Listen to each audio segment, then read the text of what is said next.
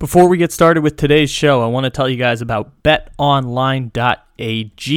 What an end to the 2021 football season, huh, people? I guess now I can officially say Happy New Year. Now that football season is officially over, it is 2022. And so you can kick off 2022 by heading over to Bet Online today to continue betting on basketball, hockey, some MMA, and the big dance being right around the corner. Use the promo code BLEAV, B L E A V, to get a 50% welcome bonus when you sign up today. Bet Online, where the game starts.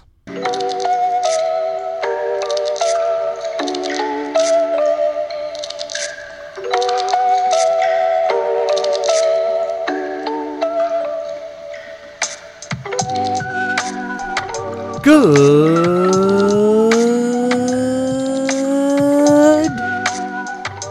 morning, good evening, good afternoon, or good night.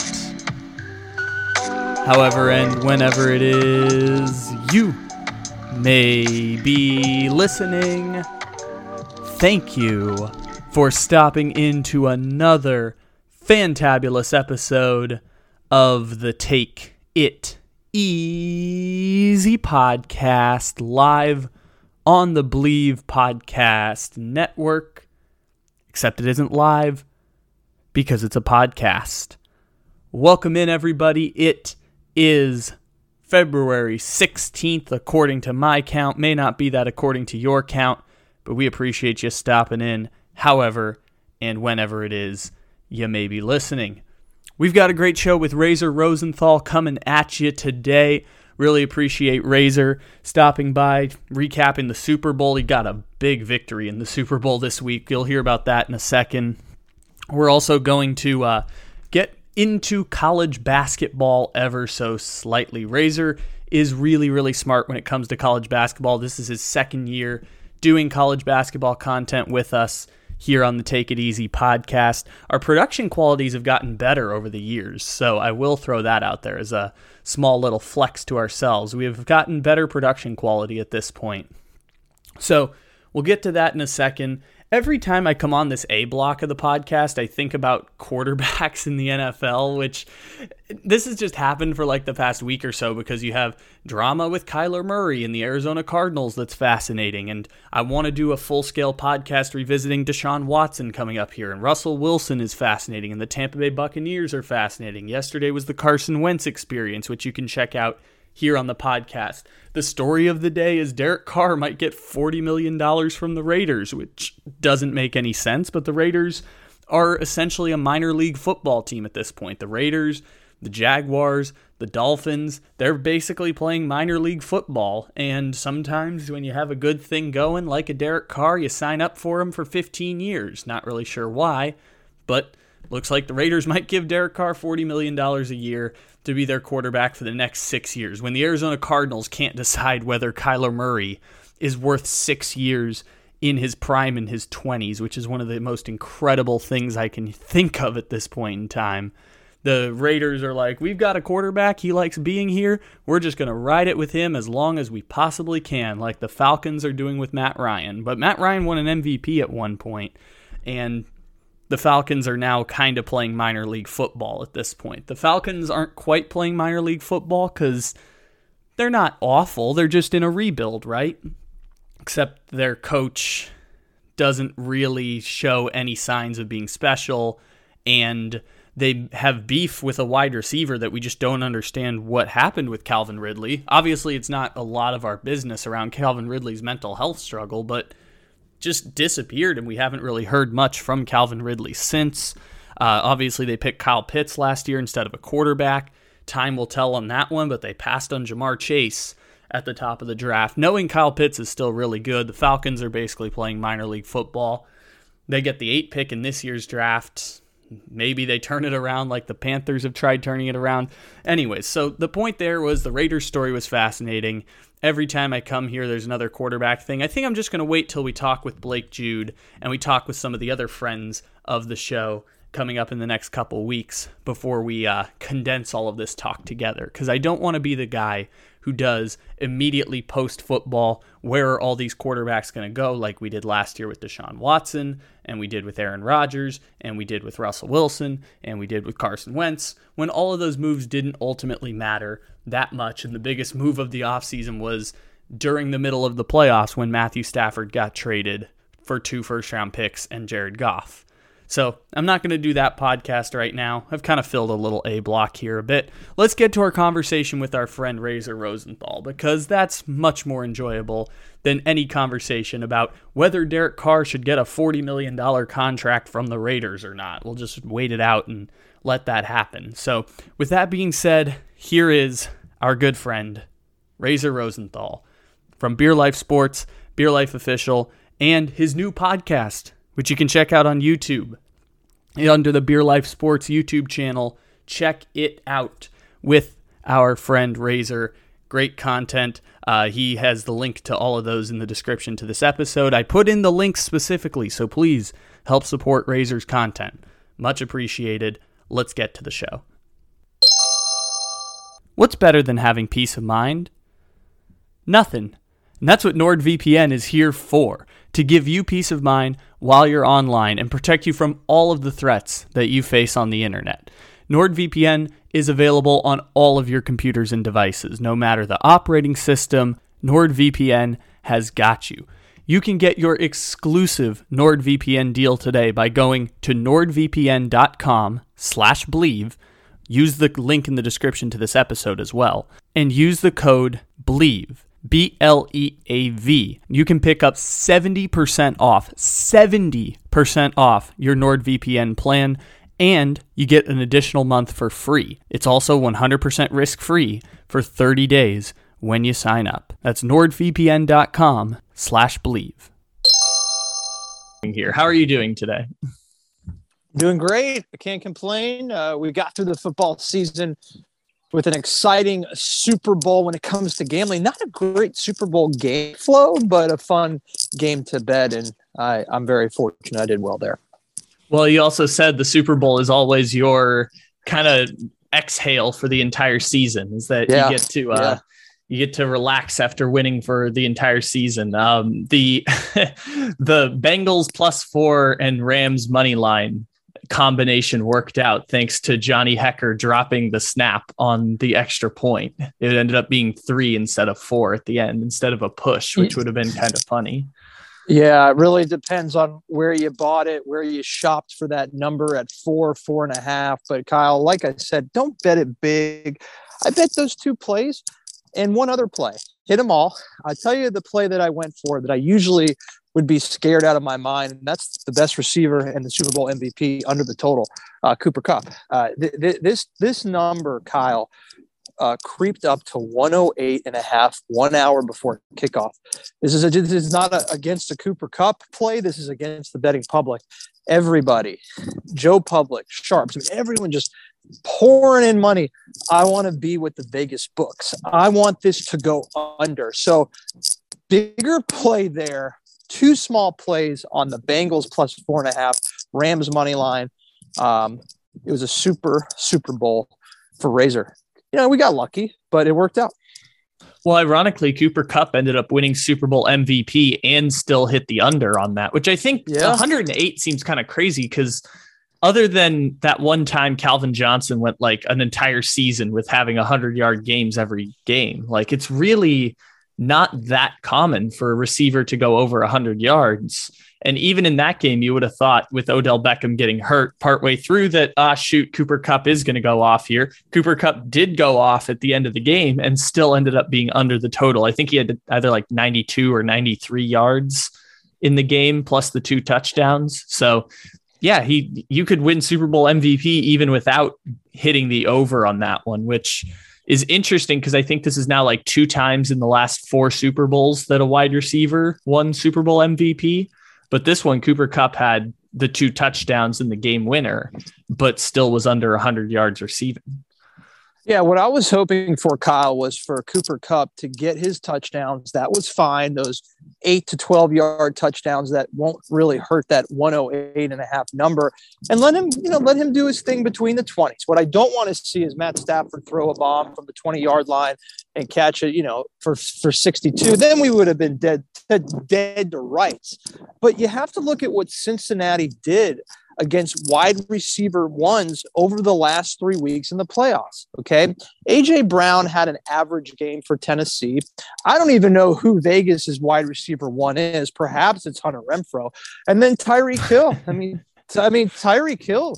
Second half, uh, you and I could have combined for more yards than Hill. I don't even know if he caught a pass the second half for the Chiefs. So Cincinnati did their job when it came to shutting down the number one option for those three teams I just mentioned, 108 and a half is really difficult on a big stage. Can't trust Matt Stafford that much. He had his opportunities with Kupp early on in the playoffs against two bad secondaries, Arizona and Tampa Bay. And that's where I felt the number got inflated. So, yeah, I was excited to see it go to 108.5. I probably would have pulled the trigger at 106.5. Anything under that was a little scary. So I just looked at that play and I said, let's let's go for it. Also, a genius play by me just for fun. We talked about it 50 50. I played heads. So I, I got to be honest with you. this was probably my most successful Super Bowl because I probably put the most bets on and I hit everything. But again, I don't I don't bet it big. I, I really don't. I, I really just just like to watch the commercials. I thought a couple commercials were really good. The halftime show, that's my generation for the most part, you know, Dr. Dre and Snoop Dogg. So I enjoyed that. But like I said, overall, uh, it was a very, very boring game, I thought at times, but uh, a, a, game that won us money. And, and, by the way, our, our Oracle, I want to plug this real quick. You know, this was the final game of the NFL season, right? So we have to come up big for our subscribers. We have to give them a good play. And it was Cincinnati plus four and a half, five units. So, you know, that was, that's how you want to end the season.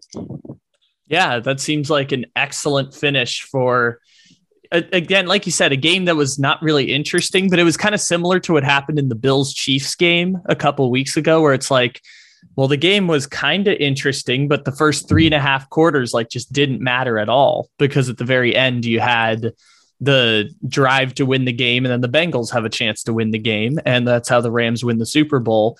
And there are lots of things you can point to before then, but it felt like the entire game came down to two drives, and that was the entire outcome of the entire season. And what is going to go down as one of the weaker Super Bowls of the last 10 to 20 years still, but even with that, still a, the end of the NFL season, the championship that people will overinflate for the Rams and the legacies of Matthew Stafford did come down to one play. Also, every time you mention Hunter Renfrow, I'm obligated to mention the fact that while looking like a 48 year old man with two children that are my age, Hunter Renfrow had more receptions this year than Stefon Diggs, more yards than Mike Evans, and nine touchdowns, which I believe was like 10th in the NFL last year. So that just ridiculous that Hunter Renfrow could look like that and be able to play as well as he did for the Las Vegas Raiders, taking over Darren Waller as the number one receiver, even though Darren Waller is six seven and can make one handed catches.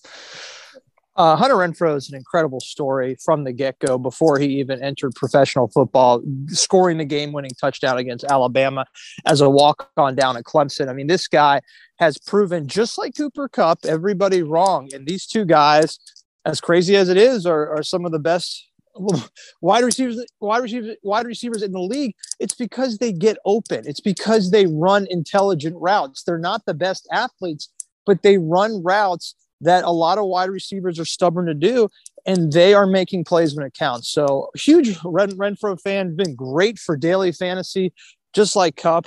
And uh, again, uh, what a year! What a year in football. Great playoffs too, Kyle. That's one thing we have to mention again. Every single game, for the exception of Buffalo, New England, and LA, Arizona, within a touchdown. Remarkable.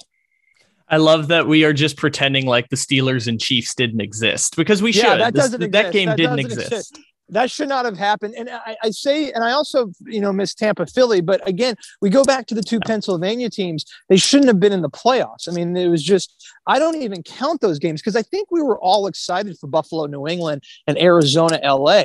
So those are games I count. The, the Pennsylvania games, forget about it. Those two teams had no business being there. I don't yeah, count I did. Those. I watched the first quarter of Tampa, Philadelphia, and then I said, I'm good. I've seen all I need to see. I didn't watch the rest of that game, but uh, yeah, there, that was the theme at the beginning of the playoffs was the teams that didn't belong in the playoffs just happened to make the playoffs this year. Part of that was the Colts collapsing. Part of that was the Chargers missing the playoffs, the Saints losing a tiebreaker incorrectly to the Eagles. Like all of that just kind of knocked some teams out of the playoffs that belonged in the playoffs. It was just a, a weird year in that way that that first round ended up that way. But once we got to the second round, everyone was kind of evenly matched. And you had the Packers and Chiefs have all time collapses in the playoffs. So that added to the excitement because usually we maybe get one of those every year. We got two of them in back to back weeks of all time type collapses from the presumed Super Bowl favorites. I assume next year's Super Bowl favorites too, if you if I had to guess right now with the Chiefs and Packers. Well, it depends on the Aaron Rodgers landing spot, right? If Aaron Rodgers returns to Wisconsin, I think Green Bay is by far they still are the best team in the NFL. I mean, the the, the combination of Rodgers, Adams in the backfield, and their defense, I, I, thought put them in the Super Bowl this year. I just cannot believe the horrific special teams by the Packers three weeks ago against the Niners, and just not really good offensive play calling, abandoning the run completely against the 49ers midway through that game it should have been, should have been, would have, could have. All these different Buffalo, Green Bay. That is what we should have saw a few days ago at SoFi Stadium, but it's not what we saw. Congratulations to the Los Angeles Rams. I mean, even the Kansas City Chiefs. I mean, there, there were talks that Bieniemy wasn't going to get retained after the performance that he had at the end of the the Cincinnati Bengals game, which is kind of fascinating because Kansas City went one game, it all fell apart. My argument of three years that they were going to be something special, it all fell apart at the end there. Um, any thought? Any thoughts on the Bengals side that the the Cincinnati Bengals? I said coming out of that that they weren't good enough to win the Super Bowl, but they were good enough to beat the Rams on that day and kind of like steal a Super Bowl in this really weird mutated season. Um, what do you think of the Bengals coming out at the end of that game? Think the Bengals deserve to win. You can make that argument, but there are a couple, you know, mitigating factors. Let's talk about the no call Tee Higgins touchdown. I mean, that probably should have been OPI, was not called. Uh, Ramsey getting, you know, his head taken off, pretty much chopped off Game of Thrones style on that face mask. Um, I also think, you know, Odell Beckham Jr. going down, you know, was so massive because there was such a rapport early on with Stafford and OBJ. You got to feel bad for people who had that OBJ prop, right? I mean, that's brutal. I mean, you were just about 11 yards from cashing a ticket midway through the second quarter, and it's it's ironic that that that happened, and I think it was really good PR for a lot of the big books. Kyle, a lot of the big books refunded their players that had over um, Odell Beckham Jr. on receiving yards in the Super Bowl. I thought that was commendable. But, anyways, um, I thought Cincinnati was okay. I, I mean, I, I, think the play calling, you know, it's just fascinating to me. You, you see all of these fourth and third and one calls in the playoffs are just so poor. I mean, Tennessee versus Cincinnati, when they had a chance at second and one, I go back to that play. Julio Jones catches a pass for nine yards places Tennessee on the 34 yard line, and three straight debacle plays by the Titans just flips the script. Cincinnati has the ball. This was fascinating that on fourth and one, I think you have to run the ball to Mixon, right? So Mixon's out of the game. He's had success throughout this game. Perine comes in. The pass rush has just destroyed the Cincinnati Bengals all year, and it really became a problem in the second half. So now you're giving Aaron Donald an opportunity to make a play, dropping Burrow back a few steps. It just, it just, you saw it coming. Like, I, you know, I, I didn't, I didn't want him to get the first down. I, I wanted the game to end because I have the Rams money line and the Bengals plus four and a half. Perfect situation. I want them to do something really foolish here, uh, and they did. I, I don't know. Looking back at it now, I, I felt like the play could have been Mixon or or maybe even Chase on on some sort of end around. Just let's not drop Burrow back because you know he he he's not he's not too mobile right now after that that sack a few minutes prior right? It looked like he was in a lot of pain with that right knee even though it was his good knee. I thought it was poorly executed. Um, i thought cincinnati played an average game against the rams who played an average game so i think you can make an argument that cincinnati deserved to win the super bowl but at the end of the day you have to be smart on these critical third and one, fourth and one. They were not bad decision to drop back, and uh, that's it. Rams won it. You know, I, I, think that was that's that's the tale of the tape here. Is can you make the right decisions at critical spots, and they didn't. Yeah, the the Bengals in third and one, fourth and one situations really did struggle in this game. I think back even to the first drive of the game that set up the first Rams touchdown.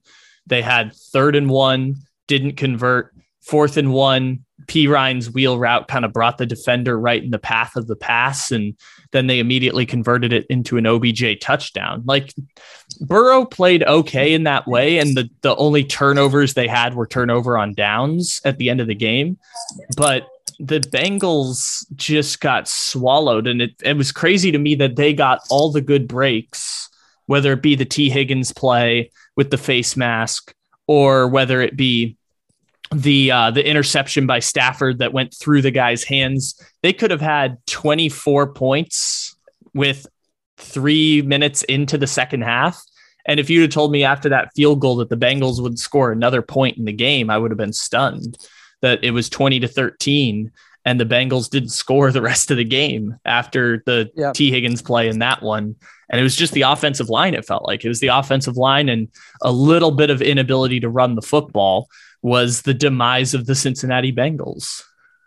Yeah, and, and I 100% agree with you on, on, on all those talking points. I do think Mixon probably could have gotten going a little more if they could have, you know, stuck to more of a Mixon plan second half, kind of just faded in the weeds there, you know, because I think Mixon – is capable of wearing you down, uh, especially on those third and one and fourth and ones.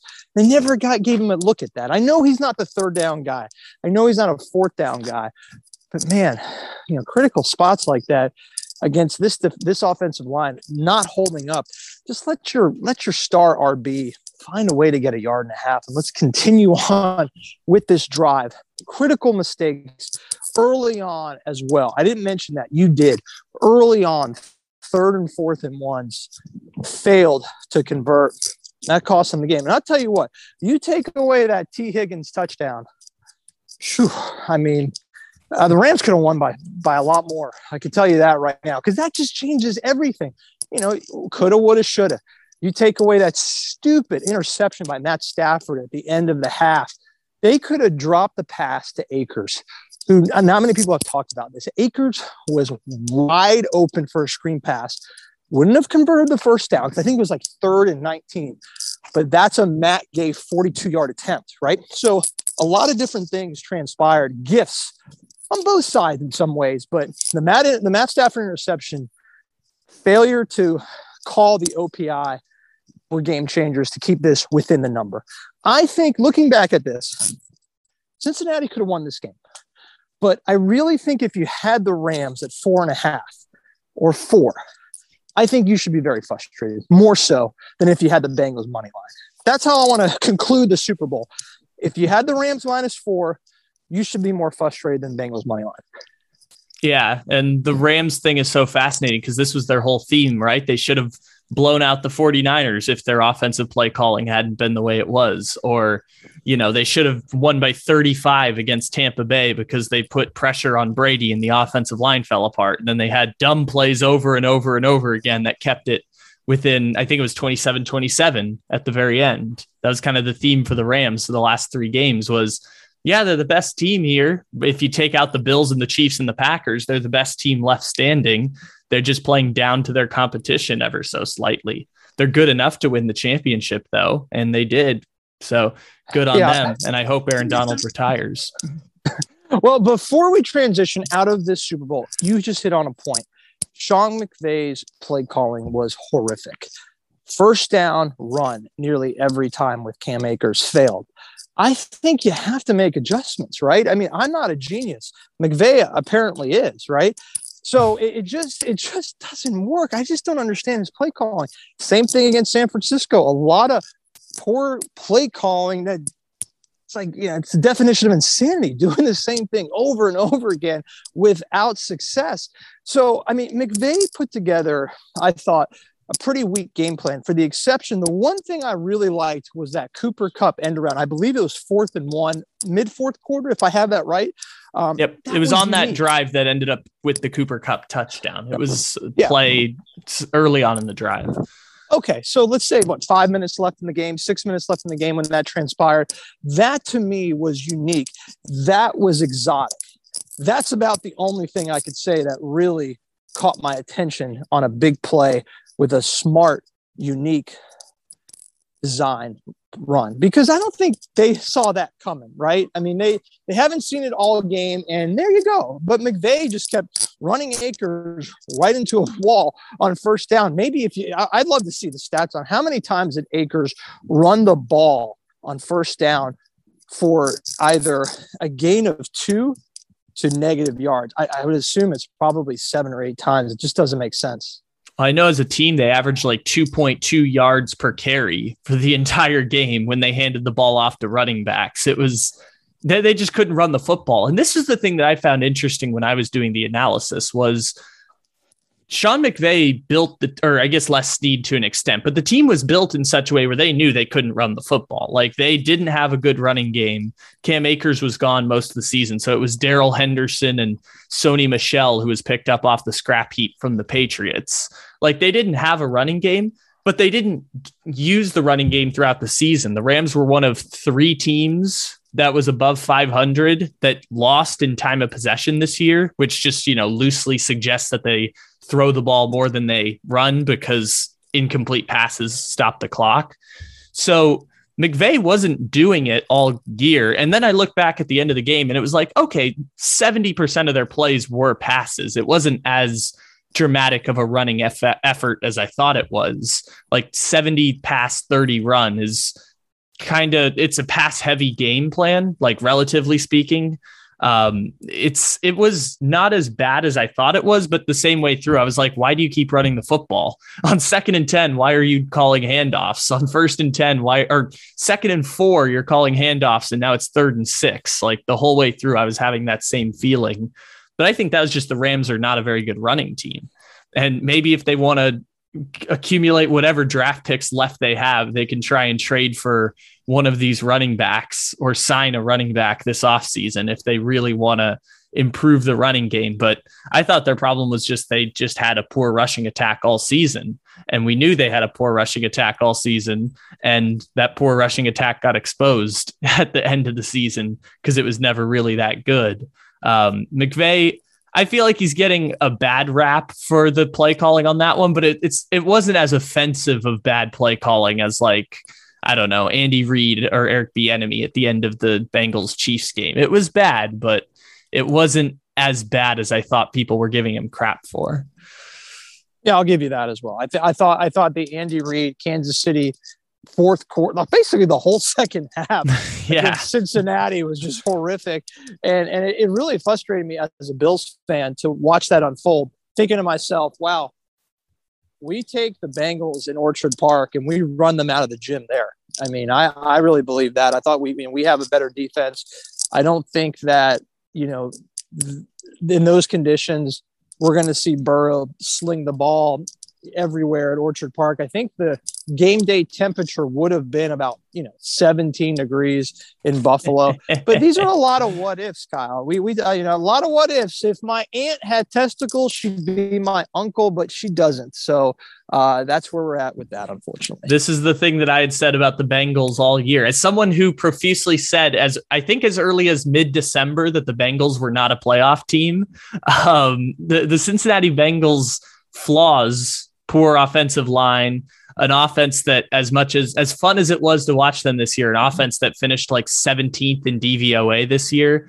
Um, the Bengals would normally get exposed by better teams early in the playoffs. Like if they had to play the Bills and the Chiefs maybe they get lucky and upset Kansas City, the one in a thousand falling apart that the Chiefs had. But then if they had had to also play Buffalo, I don't think they would have gotten that lucky again, unless Buffalo played themselves out of the game. It, it they benefited from having not just Lamar Jackson get injured so that they could win the division and host a playoff game, but also play the Raiders and the Titans, who were like in my books like this the 10th best team in the AFC and the sixth best team in the AFC in their first two playoff games. Um, and that's kind of just like you said, it's a it's a what if situation that the Bengals almost snuck a Super Bowl out of this incredibly weird mutated season, and they were going to be the healthiest team at the very end because Kansas City fell apart, the Ravens got hurt, and the Titans were injured, and the Raiders were not good enough to make the playoffs. And also, they had the Rams had an apocalyptic number of injuries at the end of that game, and the Bengals were almost going to sneak away with the Super Bowl at the end of it all. But they did not. So they did not. No, they did not. It was fun while it lasted, though. It was fun to Another, believe in those. Cincinnati, I'll tell you what, the Cincinnati's had some heartbreak. You know, they did make the Super Bowl. And it's ironically only against NFC West teams, the Rams and the 49ers. A little bit of heartbreak. One of the one of the one of the Super Bowls were fantastic. The other one was terrible. But you know, it's tough. Since being a Cincinnati fan must be tough, but uh, you got to give those fans a lot of credit. They really showed up all season long and they really uh, made an impact in the playoffs. They, they really showed up in Nashville and Kansas City. And it, it's over. You know, it's sad day. Super Bowl is always a sad day, too, because you have to ask yourself, when's the next football game that counts, that matters? I don't know if it's the USFL or whatever it is, you know. But it's Nebraska uh, Northwestern in, in Nebraska, six months. Northwestern. exactly. week zero, right? We, right? Week zero, like we chatted for the Illinois Nebraska game. So yeah, I mean Northwestern Nebraska. Can't wait to chat that when we get to the end of the summer. But oh, it's time. It's time for college hoops for me. That that's what I'm excited about. Well, let me ask you about college hoops because I have just discovered the college basketball rankings for the first time two weeks before the tournament starts. Uh, I am delighted to see the fact that in the top 50, according to our friend KenPom, we have three teams from the Pac 12, four from the West Coast Conference, and five yeah. from the Mountain West, which is the greatest sentence I've ever seen. That there are more teams from the West Coast Conference and the the Mountain West than there are in the Pac-12 in the top 50 right now in college basketball. West Coast is back. It's just not the Pac-12. Call the West Coast Conference the Conference of Champions this year because I I love the fact that the Pac-12 can't compete in basketball against the West Coast Conference. Well, let's let me let me plug my show real quick. The Razors Red Zone tomorrow. I have Roxy Bernstein of ESPN who covers primarily Pac-12 games. So really excited to talk to Roxy about the Pac-12, which I disagree with KenPom, uh, Kyle. I think the Pac-12 is pretty good. I mean, it's not terrible. You have a lot of disappointing teams in there. Arizona State, huge disappointment. Oregon State, after reaching the Elite Eight, they are horrible. I believe they have one conference win I think Oregon is a little dangerous, but they just lose to bad teams too frequently. A terrible loss at home to Cal Berkeley on uh, Sunday afternoon or Saturday afternoon, whenever that was. So yeah, I mean, I get it. KenPom is going to put USC, UCLA, and Arizona as the only teams, but those are three dangerous teams. I mean, Southern Cal is good. Southern Cal is a team, though. Unfortunately for them, they have some bad losses. Swept by Stanford, I think they lost somebody else at the Pac 12 that was really weak. But UCLA and Arizona are dangerous. UCLA can play nine guys. When we talk about this, every time I come on your podcast and talk about NCAA hoops, I talk about whether or not you can play nine guys. If you can play nine guys, you can make a run in the NCAA tournament. So UCLA and Arizona have that capability. Now, going back to the Mountain West, that's that's probably the conference championship that I'm most excited for in Las Vegas. I'll tell you a team that is unbelievable this season, covering the number. The Wyoming Cowboys. How about the Cowboys taking over the Mountain West? Is the number one team against the spread in the Mountain West. The Wyoming Pokes. Um, you got some good teams. Your San Diego State Aztecs, they're tough, man. They don't score very often, but they're tough. But Uh, that's a San State's Diego good. State team my entire life. They never Yes. score points. Football Yeah. and basketball, they never score Right. points and they play great defense. yeah, that's it. I mean, I, I don't know who's running the point. Is it Ron Burgundy, whoever it may be for San Diego State? But they figure it out on defense. Boise State's pretty tough too. And I think the guys up in Fort Collins, Colorado State, man, these teams are just these are teams you do not want to face in the NCAA tournament because you're you haven't seen them. If you're a team like Kentucky, right? You just don't want to see on your line Colorado State or San Diego State or even Wyoming because it's just so foreign to play these teams that have been battling it every single night for the most part. Unless they're playing, there's some bad Mountain West Conference teams. San Jose State is horrendous, right? So you have teams that are bad, but this is a really fun conference to watch. As far as the West, you know, as far as the, the Western goes, you know, I, I I don't take anyone serious there except Gonzaga. So I I, I know San Francisco's tough, St. Mary's is tough, but I I just don't think that that that group of schools are going to do anything in the tournament. So I What look about at BYU? Does BYU excite you at all? They don't. They don't. They they have they have gotten so lucky to win games. Uh, Saturday night, I had BYU on the money line. I don't even know how they won this game, but they figured out how to barely beat. Was it was it Loyola Marymount? Is that who they beat 93-92 in overtime? And it, it was just a horrible game by BYU. No, BYU does not me. No depth, zero depth on that team. Uh, they will get run out of the gym by a Gonzaga or St. Mary's probably in the semifinals in Vegas. But very exciting uh, basketball out west this year. Looks like BYU beat Pepperdine on Saturday and Loyola Marymount on Thursday. So BYU got a nice little Okay, win Thursday. streak. Yeah, I'm well Pepper. I mean, listen, you know, it's Pepperdine, beautiful school. It's on the ocean, but not not a good basketball school. And Loyola Marymount, not very good either. So yeah, I'm not too I'm not too scared of BYU, and I don't think I I, think they're a bubble team, but I just don't see them doing any damage like some of these other Mountain West teams. Well, does Utah State get in the conversation this year? I see they have a lot of losses, but KenPom has them kind of high. So Yeah, does Utah? good Sta- wins. They don't have they, their coach left, right? I think I remember Yeah. somewhere back in my mind the the, the Yeah. bald guy who looked like uh like a horror movie villain is, is coaching somewhere else. I think.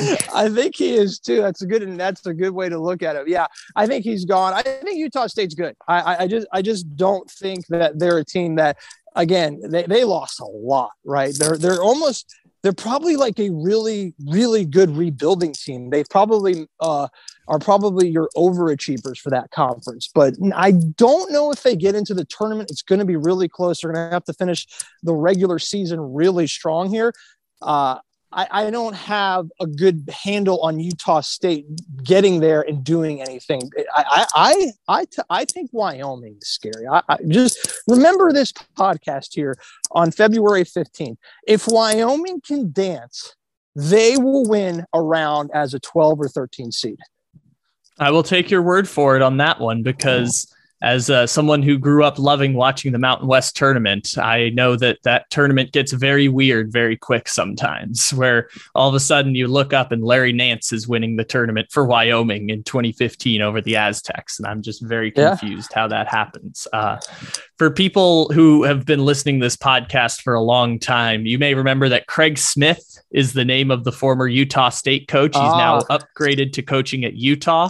I encourage everyone to Google Craig Smith because he looks like he, he looks like the person at the murder mystery show that everyone suspects is the murderer. Um, that's basically what I was going for there is that that's basically what Craig Smith looks like. He's now coaching the 8 and 13 Utah running Utes instead of uh, coaching Utah State. So I Yeah, guess apparently regarded as an upgrade for him. that that's a rebuild in Salt Lake, but you know, I, I- think I, think it was the right move. You have to, and I'm, I I I apologize. I didn't even know that. I feel bad. I should be knowing where one coach from that conference goes to the Pac-12. Yeah, I, I think that's a good move. I think Utah basketball is always, you know, in the conversation like once every four years to perhaps contend for the Pac-12.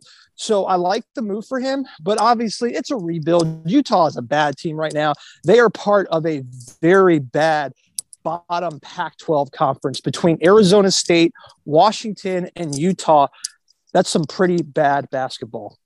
Uh, I guess we're going deep into the Utah Utes lore here. The last time Utah made the tournament was 2016. Uh, yeah. They made a Sweet 16 run back in 2015, uh, but that appears to be well 2009. 2009 yeah. they made the tournament, so a couple Sweet 16s in the past 15 years for Utah, but three tournament appearances in the last 17 years for Utah. Yeah, and I, I, think Utah, while they don't dance a ton, they seem to always be a team that that makes it tough for other teams. I don't really know if you get an award for that, a participation trophy, but I tell you what, I've had some tough losses betting against Utah, like taking the Oregon Ducks and Salt Lake on the money line and you're like, how did this happen? Well, Utah, Utah found a way. But yeah, you're right. Not a great history, but I'm sure the payday uh, from Logan to Salt Lake is dramatic. So good for him.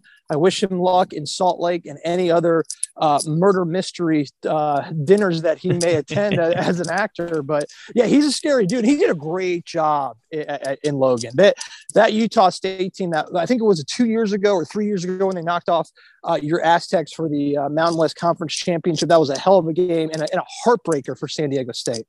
Yeah, that was the equivalent of like the last basketball game before the pandemic. Before, yeah, that's right. Madness. I remember that. That's funny you mentioned that because I, I I was there at a sports bar watching that game, and it and it was and that was the last sports bar that I actually watched college hoops. You know, for a long time. You know, because I you know we were not nothing was open. So my last bet that I can remember at a sports bar with that much drama that unfolded was Utah State beating San Diego State, and I had your guys on the money line. Very, very much hurt. Very much hurt that day.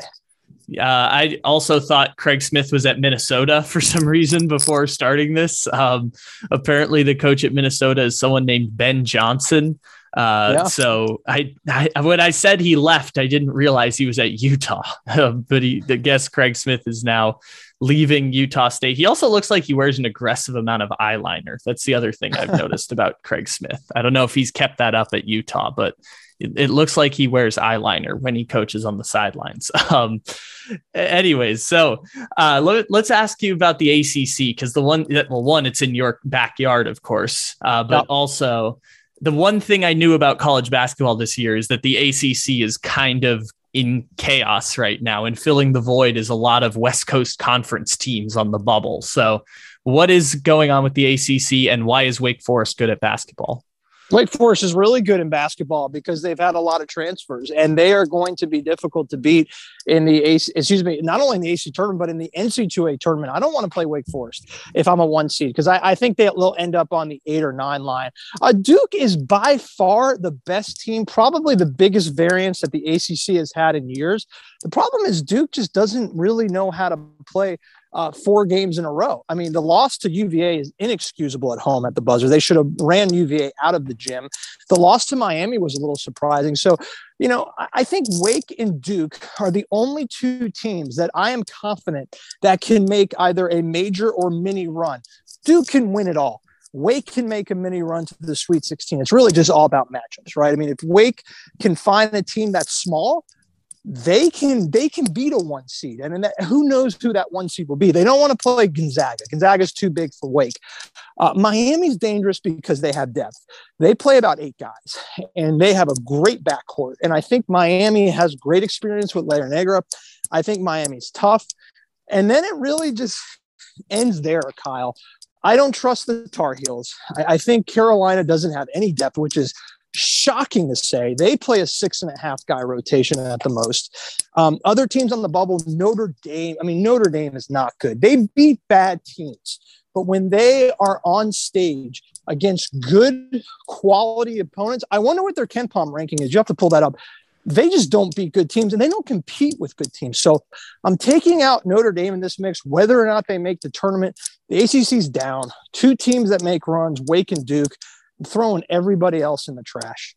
So Notre Dame is currently 58 in KenPom. Okay. They are around the likes of Kansas State, TCU, Missouri State, Northwestern, which woof, if you're in the same camp as Northwestern, uh, Belmont, and Chattanooga are the group that are hanging around Notre Dame at this point. Um, I I was going back into the archives And I was trying to remember in my mind, as someone who like used to say as a kid that his favorite days of the year were the two days where he got to watch March Madness in school.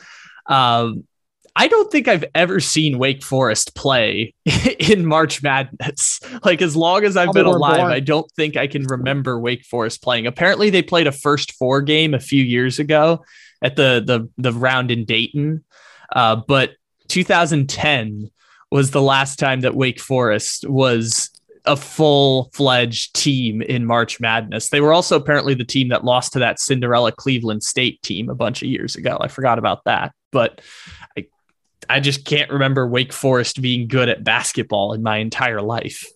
This is not your father's or very older brother's Wake, you know, Wake Forest teams. They're, they haven't been good for years and they're good now. They're tough, man. They beat up on all the bad teams in the ACC, and then they beat decent ones as well. So I like that about them. They're not afraid. They'll go to Charlottesville. They'll beat Virginia. They'll go to Blacksburg. They can beat Virginia Tech. They can go down to Coral Gables, beat Miami, go to Tallahassee, take care of business against FSU.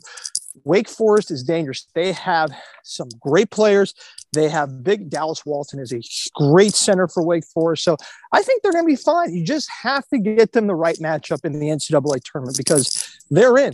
They are the number two seed in the ACC. And I mean, they're lock them in because they are going to make, I think, a mini run in the NCAA tournament. Now, as far as one, let me let me let me touch on one more team, Virginia Tech. Virginia Tech is a quality team that has underperformed early on this year. So I'm going to go ahead and say Virginia Tech is a team, if they can somehow get into the tournament, would be a team that can make a run because they have perhaps the second best backcourt in the ACC. They were preseason number two in the ACC by many publications. They just started off too slow. I think they were one and five. Now they've caught up. I think they're seven and six. You'll have to check that out for me, but they're on a winning streak. They beat Syracuse at home, they beat Virginia at home, and they've beaten some other good teams as well. Is Buddy Boeheim still playing at Syracuse right now? He, does. he is. They're disappointing. Yeah, Syracuse just cannot win these close games. But yes, he's still there, and I thought he had a chance to win Player of the Year. And that's not he's been the there for ten anymore. years. No, it's not the case. He's been there for 11 years, so he's, he's still there. he's going to be an assistant coach pretty soon on those teams. I by give it three years, he'll be an assistant coach with Syracuse as well. Um, what's the deal with Florida State? Why is Florida State like a hundred on KenPom? I thought Florida State was like a shoe-in tournament team early on in the year. Just injured. A lot of injuries for Florida State. Good team. Good team. Okay. Just can't can't can't can't overcome these injuries. That's good to know. I haven't watched any yep. college basketball, so that's easy explanation. I'll take your word for that one. Um, what else is interesting here before we wrap it up on here with the college basketball? Oh, I do have one more question I had for you before that. Um, Houston, I know that Quentin Grimes was the star player last year, and now he's in the NBA, but I still see Houston's yep. ranked near the top 10. They're eight on KenPom. I don't think they're top 10 in the the big rankings. But why is Houston still really good as they lose? I think their two leading scorers from last year. They, one graduated and one went to the NBA. Yeah, they lost two key starters, as you just mentioned, but they are very deep and they play a big rotation. Houston's lost two straight games, though. They, they, they lost at SMU. I think they blew a 15 point lead to the Mustangs in Dallas and then just got run out of the gym by a team that I've said all year long. I mean, they're so good, but they don't know how to put it together, but now they starting they're starting to do that. And that's the Memphis Tigers. So Houston losers of two straight. That conference championship now is really up for grabs, which is going to be a fascinating one down at Fort Worth. Um, I don't trust Houston though. I really don't. They have depth, but they don't have that star like Grimes to rely on to make the big plays. So I'm going to stay away from Houston. No pre-flop bets on them to win the tournament. I don't even I don't even like their odds for the American. It's just not a good money line for them. So I'm staying away from all Houston futures as we approach the conference championship and the NCAA tournament. Um, I would like to talk about the Big Ten, which I think is the best conference. Um, I think that Purdue, Michigan State, Wisconsin, and Illinois are really dangerous teams. I think all four of those teams are Final Four capable. Of course, not all four are going to make it, maybe one and a half do though, right? I think like you can set an over under of, you know, you know, that's a little extreme, one and a half. But th- these are really tough teams that have a lot of depth, have a lot of size. All those teams I just mentioned have tremendous size in the paint. So I cannot wait for this tournament to transpire. I think it's in Chicago this year. It usually rotates between Chicago and Indianapolis. But I, I'm I'm pumped to see Michigan State, Wisconsin, Illinois, Purdue battle it out. And, and not only that, but they're going to have to go through Iowa, Indiana, Michigan. These are not bad teams. Ohio State, that's your quarterfinal matchup. That's tough. So um, get ready for a really good Big Ten championship in two weeks. Does Indiana have a chance this year? They should, but they don't. I mean, they just they have been falling apart ever since we got to about January 15th. You'll have to look at their record, uh, you know, or at least their last four games. I don't think they've won a game uh, in, in the last four or five attempts. They have a ton of talent there, but it's just falling apart ever since they beat Purdue in a huge game in Bloomington. Indiana has kind of lost their way. And I think they are a very dangerous team if they can figure it out. I think they're probably an eight or nine seed in the Big Ten tournament, which is brutal because you're you know you're setting yourself up for a very difficult draw. You know, it, you know when you're Indiana, you're going to have to fight every single game, as opposed to if you were a four or five seed, where yeah, you'll get that easy Penn State Minnesota game right to start off the Big Ten tournament.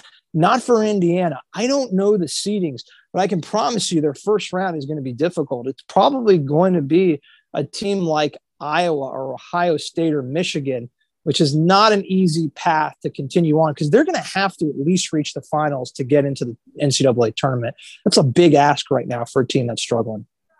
Um, what is the deal with Michigan and Ohio State at this point? Because I thought those two were like the perennial front runners for the Big Ten this year and both of those teams seem to have fallen off kind of hard. I know the Michigan thing happened like early in the season. I kind of knew Michigan wasn't good for a couple months, but what ended up happening with both of those teams while we were all watching the NFL? Yeah, I think Ohio State's okay. I think they're going to be just fine. They obviously, you know, they went to Ann Arbor, ran Michigan out of the gym. So I, I think Ohio State's problem is close games. They don't finish. I mean, they had Rutgers dead to rights. They could not finish the Rutgers game. They had a chance to Purdue. They they took down a 20 point deficit cut the lead to one and just collapsed in the last two minutes of that game when that was played in West Lafayette. So Ohio State is good enough to play in the tournament and beat a lot of good teams. So I'm okay with them. They're kind of where they should be, but maybe a little bit of an underachiever. Michigan has underachieved. And again, we go back to depth. I watch Michigan a lot and I see about six guys that can play for that team that can get minutes, that can contribute. And when you're only playing six or seven guys consistently in this kind of conference, you just can't survive this season. You know, it, it, doesn't work. It doesn't work for two and a half months of playing the likes of Wisconsin and Iowa and Purdue and, and, and running these guys down, wearing them down. Michigan lost some key players, and I think they are the biggest disappointment by far in the Big Ten. Well, last year in the Big Ten, when they put all those teams in the tournament, we kind of rallied behind Rutgers as the kind of like anarchist team that I think they won a first round tournament game last year and then they were up 15 against Houston, who ended up going to the final four. And they were coming out of that weird bracket that had a bunch of upsets in it. And Oregon State made it to the, to the Elite Eight. Um, so, who is the crazy team that we should all rally behind this year? And why is it Rutgers again as the team as like a 10, 11 seed that we should rally behind? Man, they're tough. That, that that's a blue collar, hard nosed basketball team. Rutgers, they're they're the same design as last year. I mean, you could almost make an argument that Rutgers could beat a finesse team like Houston of 2021 yeah, I think Rutgers is, is in the argument for being a really nasty, dirty team, but I think it's Alabama to answer your question. If Alabama makes the tournament, they should. I don't know what their KenPom ranking is. It should be good because they have beaten good basketball teams, but they've also lost to really bad basketball teams. Alabama's dangerous. I think if, if you are uh, playing Alabama you're not going to be happy, especially if they're a 10 seed and you're that seven seed, and then that seven seed has to wait for the two seed. I think Alabama is the most dangerous team that will probably have a double digit seed next to them in the NCAA tournament. All right. I will take your word for it on that one. Um, any other final thoughts to throw at you? Oh, I got one more question for you. Who is a better team, Chris Beard's former team at Texas Tech or his current team at Texas? Because they have the same grade on KenPom right now. Well, if you look at the result in Lubbock, it, it clearly showed you that Texas Tech is much better than Texas. Uh, but I don't think the talent reflects that. I think Texas has more talent. I do think Texas Tech will emerge because they're tougher as the better team and a team that can make a larger run in the NCAA tournament. The depth is probably equal, maybe an edge to Texas, but I look at Texas and I see a lot of holes with softness, and you don't get that in Lubbock. I think Texas Tech is a very difficult team to battle with. I, I think the, the, the more talented team is is in Austin. The team that will go deeper, I think, in Kansas City and in the NCAA tournament would be Texas Tech. All right. Any final thoughts before we wrap up here? Uh, you know, I, I, tell you what, from a betting standpoint, I, I say this every year. The just like the Super Bowl, the NC2A tournament is very difficult to handicap. It's fun. You know, I'm big. I, I like to play in multiple brackets. I don't bet this heavy. I love conference championships to bet on because there aren't as many upsets when you can money line parlay. You know, the one seed playing the eight seed in the Mountain West, the two seed playing the seven seed in the Big 12. Those higher seeds typically win, and they really, you don't see too many upsets transpire. So play smart, bet responsible. And all I can ask is for you, everyone that's listening to this podcast, please give us a follow on Twitter my handle is at Rosenthal Razor. At Beer Life Sports is our Twitter Twitter handle, and of course on Instagram at Beer Life Sports. And Kyle, as always, I appreciate you giving me the time. I look forward to chatting you, uh, chatting you, chatting with you about more college hoops down the road. Absolutely. That will be our next thing for the next three or four weeks is getting ready for March Madness to roll around. So uh, if you want to follow Razor, use the links in the description to this here episode because I do go back and I find links to his work and things like that. So use the links because I'm doing the work to put them there. So support Razor people. Uh, thank you again. I appreciate it. As always, appreciate it, Kyle. Have a good week.